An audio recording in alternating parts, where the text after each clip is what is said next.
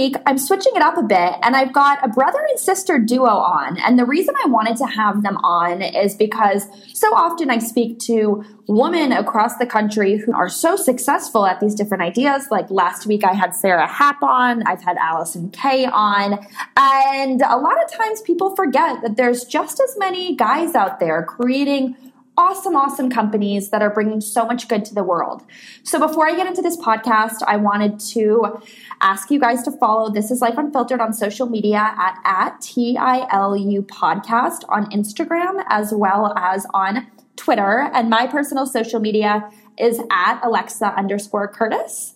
And then if you're ever looking for more information about any of my guests, you can head directly to lifeunfilteredwithalexa.com. Before and after every podcast episode goes up, you can directly listen to all podcast episodes on the website. And you can also find out more about the CEOs and entrepreneurs who I have on the podcast. I also want to give a little thank you to everyone who has supported Fearless Every Day on Radio Disney. I just wrapped one year on that show. And I am now going to pursue this podcast full time along with my summit and my website. And I just wanted to thank all of you for your ongoing support and for encouraging me to embark on something like Fearless Every Day. It was an awesome, awesome journey. I met so many people, uh, and I'm really excited for what is next.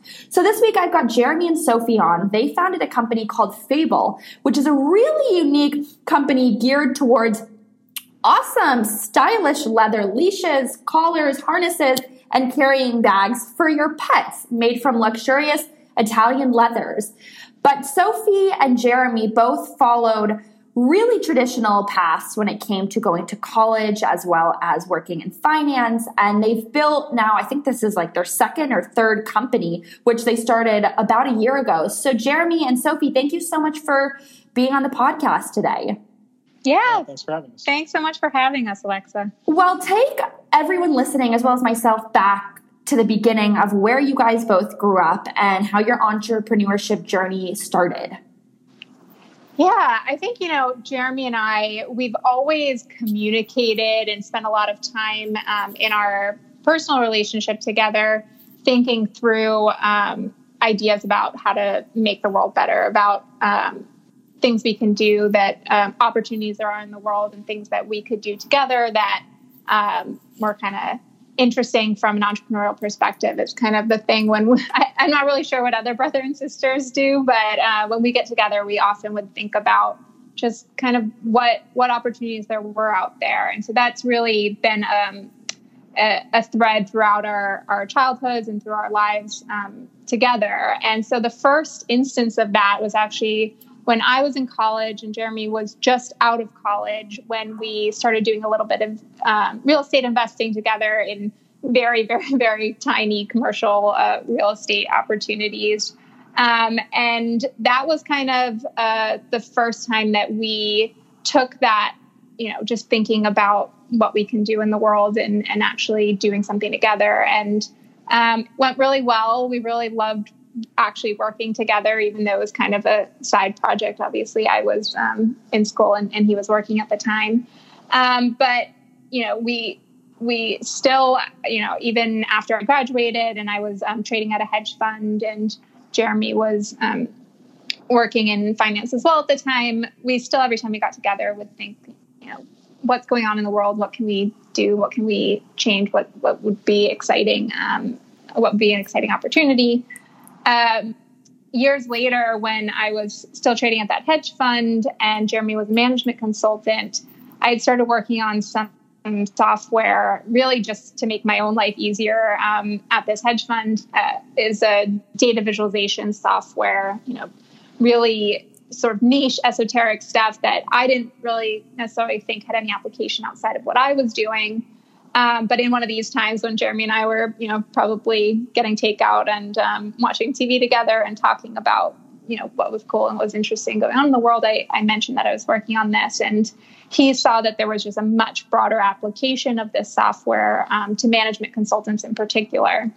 And so that really was the jumping off point for our first sort of startup opportunity, our first um, real dedicated startup, um, which we called Digit Charts. And uh, that was basically data visualization software for management consultants. It was a type of image processing software that converted um, images of of charts and graphs um, into raw data.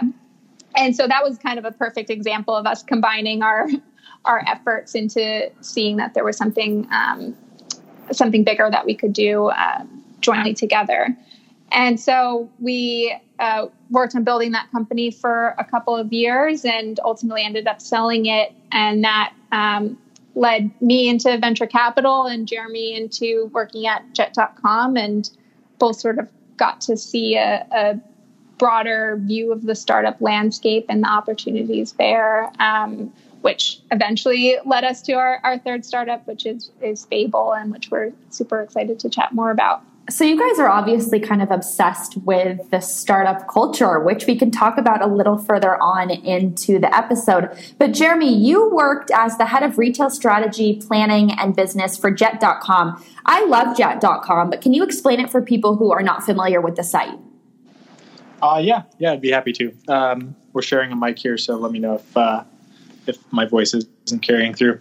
Um, so yeah, Jet.com was conceived of as as sort of a, an everything store online, uh, tapping into um, the the growing trend in e-commerce to to to get everything you need online. And um, started by uh, founder Mark Lore who had started a company called Quidsi, which included uh, diapers.com and was acquired by Amazon a number of years ago.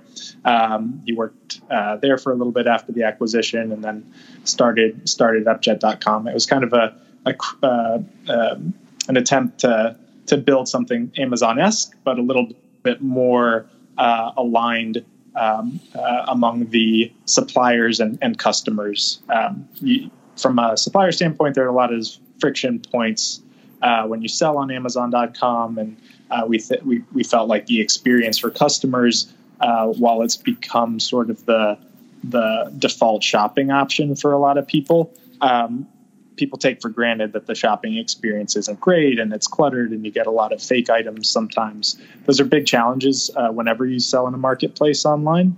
Uh, I know it's sort of a lofty goal to for Jet to undertake, but um, we felt like we could streamline the shopping experience, curate the assortment, um, and also um, provide incentives for for retailers to, to ship efficiently and, and make it um, a more holistically uh, virtuous uh, offering. Both of you have been at the forefront of many of these different startup companies, so you both much really have so much experience knowing what makes a startup successful versus not successful. Sophie, you have evaluated nearly a thousand startups and invested in 10 companies, including Daily Harvest, which I love, Porter Road Butcher, and Universal Standard. From your experience, what has made those startups in particular uber successful?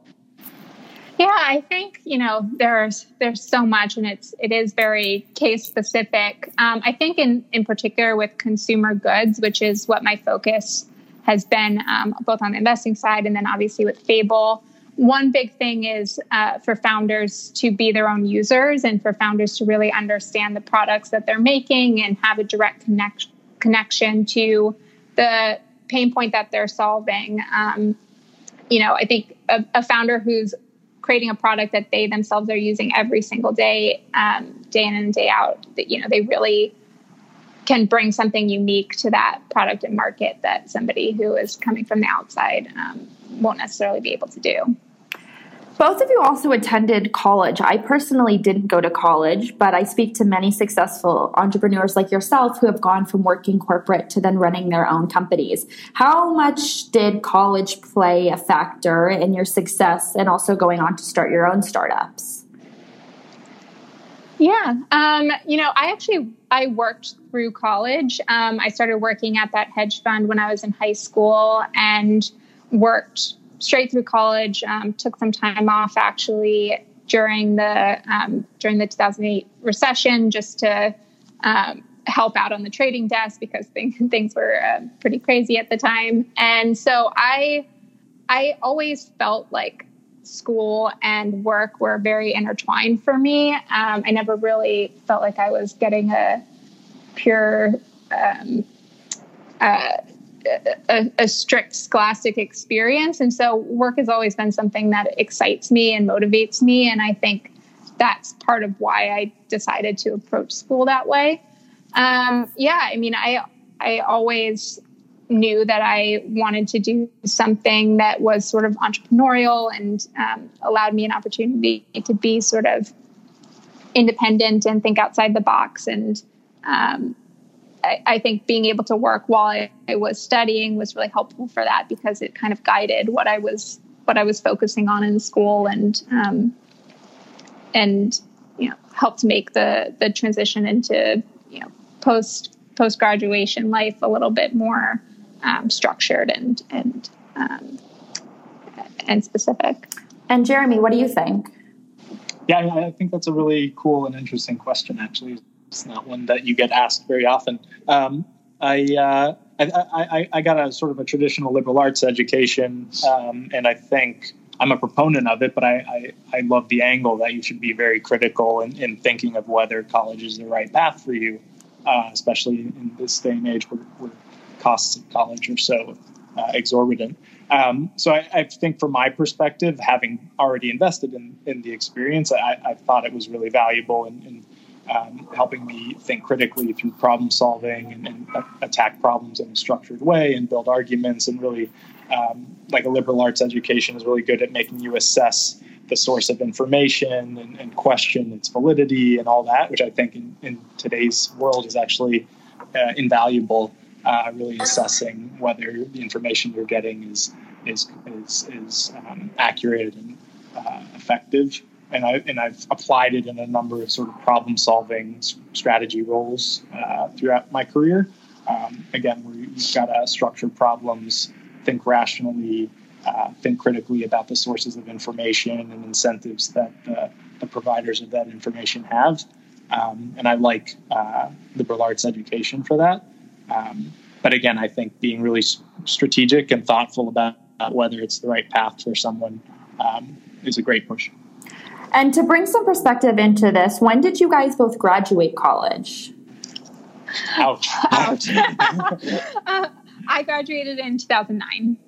Yeah, uh, 2006. Okay, got it. So when you both left college was a little bit before the days of social media. Now everyone has an idea and wants to launch their company on Instagram and become mm-hmm. successful. Did both of you go right from college to landing your dream job or was there time in between? Yeah, since I since I was working um, while I was in college, I just transitioned right into that that role full time after college. So there wasn't any break. I think I got maybe nine days after graduation before I um, before I went full time. So uh, which I regret to some extent. I think it would have been nice to have taken a little bit of a break in between the two. But um, ultimately, 2009 was not a time you could be particularly picky about about starting a job. I was very lucky to have one. Um, a lot of people that I went to school with who were graduating that year obviously did not. So I was just I was just grateful to have the work. Yeah, I would say uh, from my perspective, I, I wouldn't have called my first even you know couple of of jobs dream jobs, but I think they were um, certainly considered dream jobs for a lot of kids in college, right? The, the, the typical things that um, uh, striving young adults go for, or finance and consulting and, and those gigs. Uh, and from that perspective, it was great to have the opportunity. It was great to further uh, lay a foundation for a future career. But uh, in, in, in the moment, especially around 2008 in finance, I can't say that that was like uh, my dream job, and obviously I didn't stay in finance. So, um, yeah, I'm, I'm glad that I did it, but I, I don't know if in the moment it was my passion. I'm certainly curious about the finance industry in general because so many people I talk to that have worked finance jobs, first of all, go from working finance to starting these ridiculously successful startups. But everyone who I talk to who works in finance kind of just hates it. But everyone seems to stay to stay in it. So I mean you know, not to put you guys on the spot in, in terms of whether you hated working in finance, but, uh, you know, is there a way to go into finance and actually love it and not just be in it for the money? Yeah, I mean, finance is such a huge, huge umbrella. There are so many different types of roles within that category. I was very lucky. You know, I never particularly wanted to get into traditional finance. I kind of ended up there um, by chance. Um, but worked at a really wonderful company where I loved the people and was treated extremely well. And so that was great. And it was a very quantitative hedge fund. I studied math in, in undergrad. I've always really loved math. And so, from that perspective, it was super challenging and super, um, super quantitative, required a lot of thinking very quickly on your feet, um, doing math very quickly on your feet. And I, I loved it from that perspective. Uh, but there are, you know, 99 out of 100 other jobs in finance that I absolutely n- no way could, could have possibly done for any extended period of time. So I got lucky. Um, again, I, I think, you know, it's, it's, um, it, it wasn't my dream career to be in finance. And so ultimately ended up finding a path out into what I was more interested in, which is entrepreneurship. Um, but I think there is just a, a, whole plethora of different job types and different um, job opportunities within finance that there certainly are ones that can be interesting and challenging depending on what your interests are. I, I think math is certainly one example of that. Math. Yeah, is, I think in general. Yeah. Sorry, go ahead. No, Jeremy, you go. No, yeah, in general, I think um, like any job and any career, uh, not going into something because it's prestigious uh, is is the right mentality. You should be going into um, something that has passion points for you. So um, it fits into a broader career path that you imagine for yourself, uh, where it's an investment or and or ideally um, the specific uh, things that you'll be doing are, are, things that get you out of bed in the morning.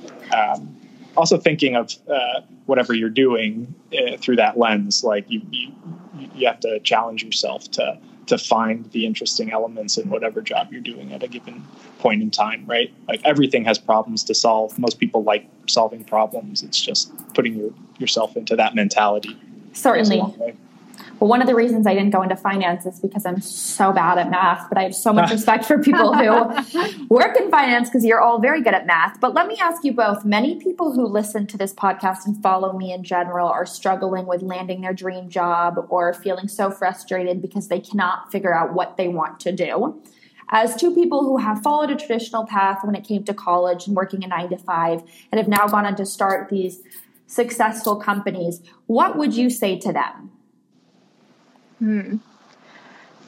That's a very good question. Um, I think, you know, just for, for me and from my personal experience, even though I did sort of have a traditional career path in that I graduated college and I went to what I wish I'd been a nine to five job, but a, a sort of traditional finance job. That wasn't what I wanted. That wasn't my dream career. And so I had to sort of force a a path for myself to get to the career that I was interested in. And that involved a lot of working on side projects on nights and weekends and, you know, carving out time even when I was exhausted from my finance job to catch up with Jeremy and think of ideas of other things that we were passionate about. And um, with our last startup, Digit, you know, building that software in my free time and finding time for us to work on a business plan there. I mean, you have to be able to make opportunity for yourself in whatever job and whatever career you're in but also find time to to you know carve out that path outside of a work environment and in your free time i think is is important because um, some sometimes the career job that you're in is just not going to get you to the to the place that you want to be. Yeah i, I would say uh, from my perspective i I'm not so sure that I actually did follow a, a, a super traditional path. I I, um, I, jumped around a lot. I, I, I went to finance. I started in finance. I, I, worked for a political campaign briefly. I um, I explored. I thought I, might be a lawyer at one point. Uh, I worked at a law firm, um, and I, was a management consultant. Um, so uh, my, you know, if I'm gonna say something to the to the to the disaffected uh, youth looking for their ideal career, frustrated that they haven't found their dream job, I would say, um, don't worry at all about that fact. Like uh, you, you, you just uh, in any role that you're in, uh, if you exert your full energy and effort uh, and are the very best at that job, um, you, you, will advance and you'll you'll find opportunities will will, will present themselves and, and you have to be bold and jump on them when when they do. I think Sophie and I were very, very, very absurdly, ridiculously lucky to have a supportive family and and and have you know resources growing up and, and good educations and and all that. Not everybody out there has all those advantages underlying and, and supporting our ability to take risks and, and, and chances through life. But everybody has the opportunity to uh, work as hard as they can in any role that they're in and distinguish themselves as the hardest worker, the best at whatever job they're in. And people notice that always. It's so hard to find excellent people. So anybody working really hard and, and being reliable and efficient will will will will rise to the top. And, and you get lots of options actually from from from being the best at whatever you're doing. Uh, and your network builds itself that way. Of course. Let's talk about your venture into startup culture now what has been the most difficult part of specifically working on fable? Because this is so specific quite neat but you know to to have two successful finance people start a company about pets. I mean how did you come up with this idea? And what have you learned since launching fable yeah, I think in terms of how uh, we came up with the idea, you know, we've always been huge, huge, huge animal lovers, um, big dog lovers in particular, but just love animals. We have our whole lives. And I think I've always wanted to do something related to animals, although I, I don't know that either of us ever would have envisioned necessarily this specific route um, until relatively recently when we were both in our uh, previous roles. So I was investing in consumer brands at a venture capital fund called Collaborative Fund. And Jeremy, as you mentioned, was um, at Jet.com running retail strategy and business development. And so we were both looking at the consumer brand landscape sort of from a big picture perspective and seeing a lot of different companies come into the into the space um, to what we call the direct consumer space or the consumer brand space building sort of this new wave of um, of uh, more modern um, sort of targeted uh, consumer brands, and both sort of separately and collectively in these get-togethers that we frequently have saw a big opportunity in the pet space. Really felt like there was this huge, huge shift in the way that um, people are talking about and thinking about pets, and we've seen a lot of that come to fruition in the uh, pet food space with a number of successful companies in the direct to consumer category, um, selling you know premium, high quality, very thoughtful uh, consumer goods in, in the pet food space, um, and consumers being really, really cognizant and thoughtful about the the products that they're buying for their pets in that category but a huge lag uh, when it comes to products. And so we both felt like there was this incredible opportunity to create products that were much more thoughtfully designed, much more high quality, really tailored both for human and pet. Um, in a similar way that pet, you know, premium pet food brands have um, been doing that for the past few years, but uh, focused on product.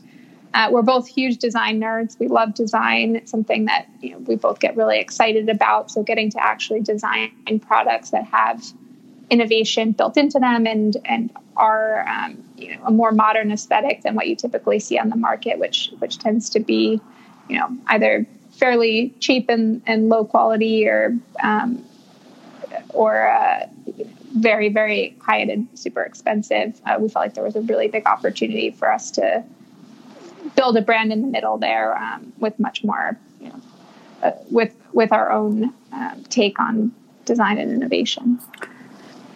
When you have that idea, like you guys have had, you both are the definition of having that idea and implementing it, which many people shy away from doing. They have that idea, but they're too afraid to just pursue it because of the fear of rejection or it being unsuccessful. How do you go about actually starting that idea and making it come to life? Yeah, I mean, we were very fortunate um, in large part because I was at a venture capital fund um, called Collaborative Fund. And so I was able to get really quick reactions from both the, my partners at the fund and then from other people that I knew in the venture community about what they thought about the idea. And so it was really, you know, I think that's kind of the first step is to get the idea out there and get feedback from as many people as you can just to make sure that you're not operating kind of in isolation in a bubble. Um, I think a lot of people, when they have an idea, they're very um, they're very sort of scared to share it. They're very protective of it, and I think that can sometimes be a mistake because you really do want to get as much feedback from people as you can as quickly as you can.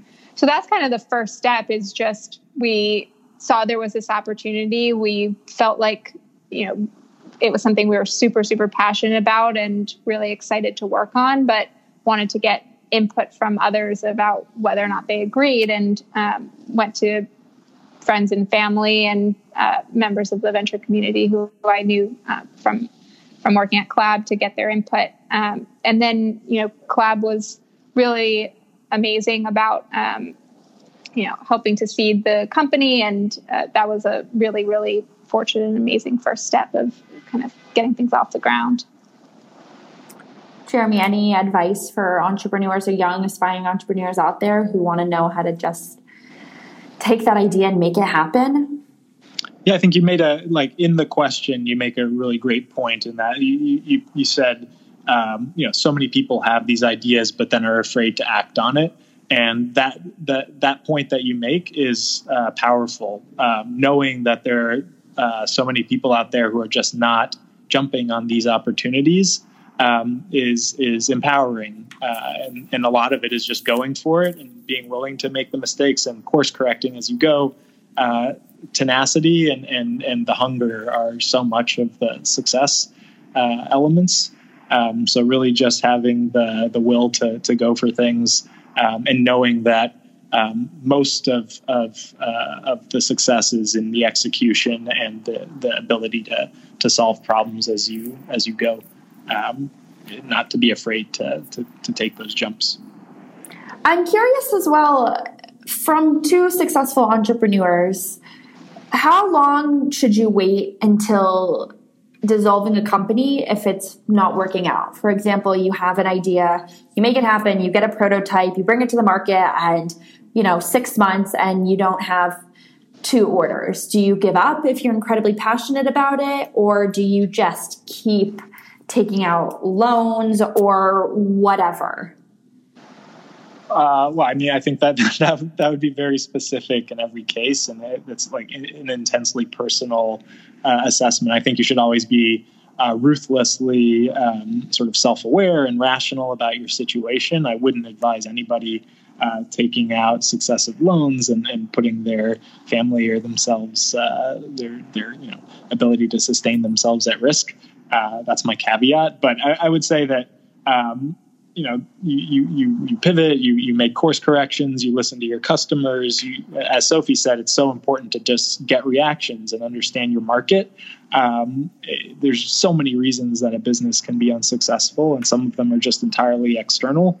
Uh, if the if the market is collapsing or something, that's a great uh, instance where maybe uh, you do uh, you know make a call that you that this isn't the right time for your business. But but many problems are solvable through tenacity, finding the right team, finding the right partner, uh, making sure that you have the right product market fit. Uh, and that's not a one in one and done scenario, right? You have to you have to make adjustments as you go. It's it's a dynamic endeavor forming a business. In terms of both of yours, also personal growth, what is the goal here? Now you continue to create different companies do you want to eventually sell them? Do you love is there something about startup culture that you really enjoy and love? Yeah i mean I, I, think certainly there's a lot about the startup culture and community that we love but definitely the goal isn't to just start companies and sell them. That's never been um, my goal even though i you know love entrepreneurship and have kind of forced my forced my career path to this point. This is something we're super passionate about. We've really lucked out that we found something where we feel like there's a big opportunity, but it is also a huge personal passion of both of ours. And getting to make the world better for animals is something we're really, really excited and and um, you know really excited about. And I think that in and of itself is a really lofty and um, worthwhile goal. So that's been our sort of um, our north star and one that I, I think at least I am really excited about just continuing to track towards. Yeah, I, I think uh, echoing Sophie's point, um, the the excitement is in the building and and, and having the, the excitement about startup culture is is is the building, right? Um, and uh, there's no limit to what we can build with this. This is our um, Fable is our platform, and, and uh, there's it's a it's a lifetime's work potentially of of building um, the best essential products for for pets and their their owners, and making sure that you're uh, optimizing the experience and enriching uh, those those relationships through through excellent product design. Um, that's I think we're both confident that that's a fulfilling endeavor for us, and um, and building and, and, and fostering the, the, growth of this company is uh, exciting in its own right.